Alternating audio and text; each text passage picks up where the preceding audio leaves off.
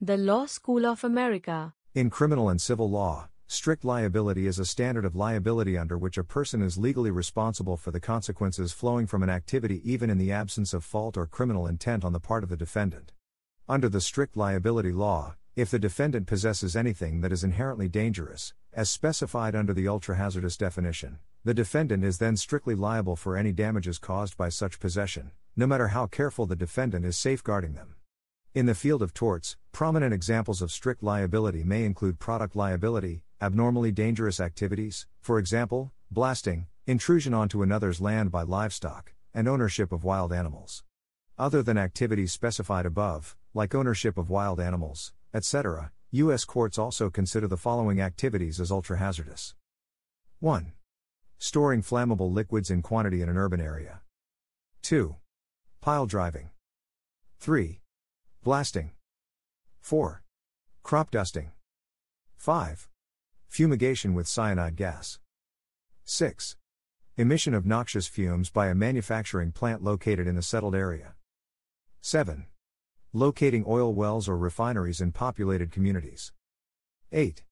Test firing solid fuel rocket motors. On the other hand, U.S. courts rule the following activities as not ultra hazardous parachuting, drunk driving, maintaining power lines, and letting water escape from an irrigation ditch. Traditional criminal offenses that require no element of intent, mens rea, include statutory rape and felony murder. Tort law. In tort law, strict liability is the imposition of liability on a party without a finding of fault, such as negligence or tortious intent. The claimant need only prove that the tort occurred, and that the defendant was responsible. The law imputes strict liability to situations it considers to be inherently dangerous. It discourages reckless behavior and needless loss by forcing potential defendants to take every possible precaution.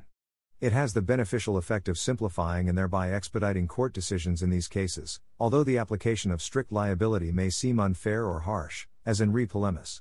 Under the English law of negligence and nuisance, even where tortious liability is strict, the defendant may sometimes be liable only for the reasonably foreseeable consequences of his act or omission.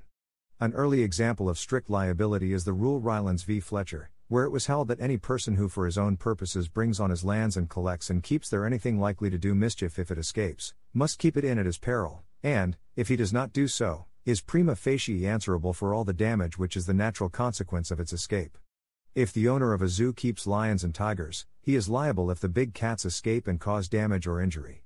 In strict liability situations, although the plaintiff does not have to prove fault, the defendant can raise a defense of absence of fault, especially in cases of product liability, where the defense may argue that the defect was the result of the plaintiff's actions and not of the product, that is, no inference of defect should be drawn solely because an accident occurs. If the plaintiff can prove that the defendant knew about the defect before the damages occurred, additional punitive damages can be awarded to the victim in some jurisdictions. The doctrine's most famous advocates were Learned Hand, Benjamin Cardozo, and Roger J. Traynor.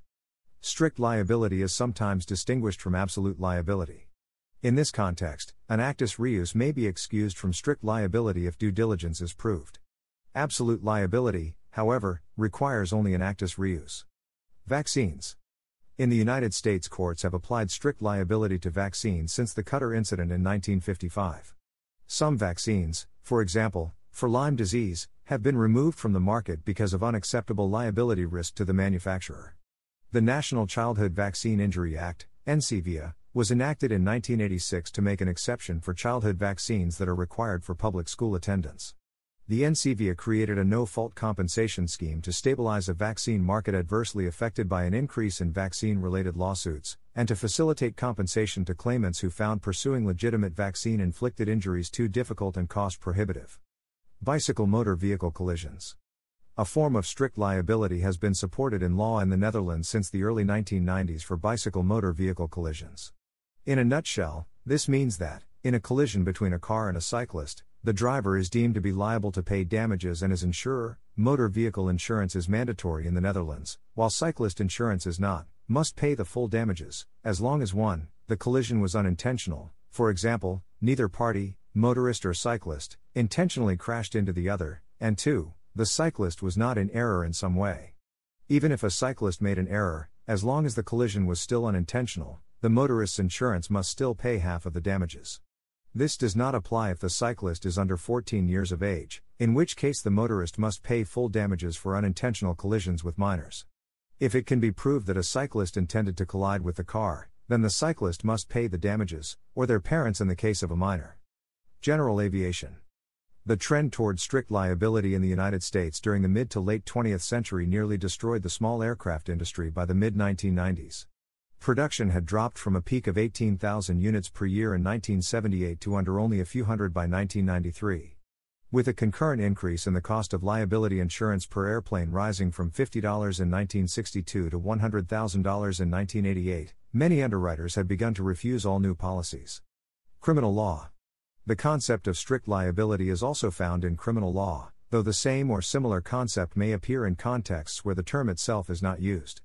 Strict liability often applies to vehicular traffic offenses. In a speeding case, for example, whether the defendant knew that the posted speed limit was being exceeded is irrelevant. The prosecutor need only prove that the defendant was driving the vehicle in excess of the posted speed limit. In the United States, strict liability can be determined by looking at the intent of the legislature. If the legislature seems to have purposefully left out a mental state element, mens rea, because they felt mental state need not be proven, it is treated as a strict liability. However, when a statute is silent as to the mental state, mens rea, and it is not clear that the legislature purposely left it out, the ordinary presumption is that a mental state is required for criminal liability. When no mens rea is specified, under the Model Penal Code, MPC, the default mens rea requirement is recklessness, which the MPC defines as when a person consciously disregards a substantial and unjustifiable risk with respect to a material element. Strict liability laws can also prevent defendants from raising diminished mental capacity defenses, since intent does not need to be proven.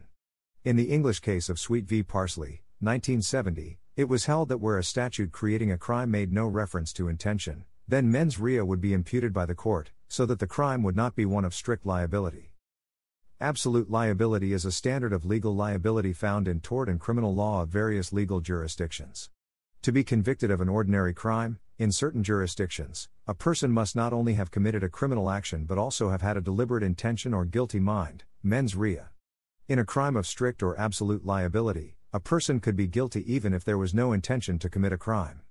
The difference between strict and absolute liability is whether the defense of a mistake of fact is available. In a crime of absolute liability, a mistake of fact is not a defense. Strict or absolute liability can also arise from inherently dangerous activities or defective products that are likely to result in a harm to another, regardless of protection taken, such as owning a pet rattlesnake. Negligence is not required to be proven. Canada. In Canada, absolute liability is one of three types of criminal or regulatory offences. In R v City of Sault Ste. Marie, the Supreme Court of Canada defined an absolute liability offence as an offence where it is not open to the accused to exculpate himself by showing that he was free of fault. This can be compared to a strict liability offense, where an accused can raise the defense of due diligence, and mens rea offenses, where the prosecutor has to prove that the accused had some positive state of mind. Generally, criminal offenses are presumed to be mens rea offenses, and regulatory offenses are presumed to be strict liability offenses. Therefore, most offenses are not absolute liability offenses, and usually will require an explicit statement in the statute. To determine if an offense is an absolute liability offense, the courts must look at the overall regulatory pattern, the subject matter of the legislation, the importance of the penalty, and the precision of the language used in the statute. The combination of an absolute liability offense and the possible sentence of jail violates Section 7 of the Canadian Charter of Rights and Freedoms and is unconstitutional. Specifically, jail violates a person's liberty and an absolute liability offense is not in accordance with the principles of fundamental justice. The Law School of America. The content used in the podcast is licensed by the Wikimedia Foundation Incorporated under a Creative Commons Attribution, Share Alike license. The text has been modified for audio. The content of these podcasts is for informational purposes only and do not constitute professional advice. These podcasts are not associated with the Wikimedia Foundation in any context. The Law School of America.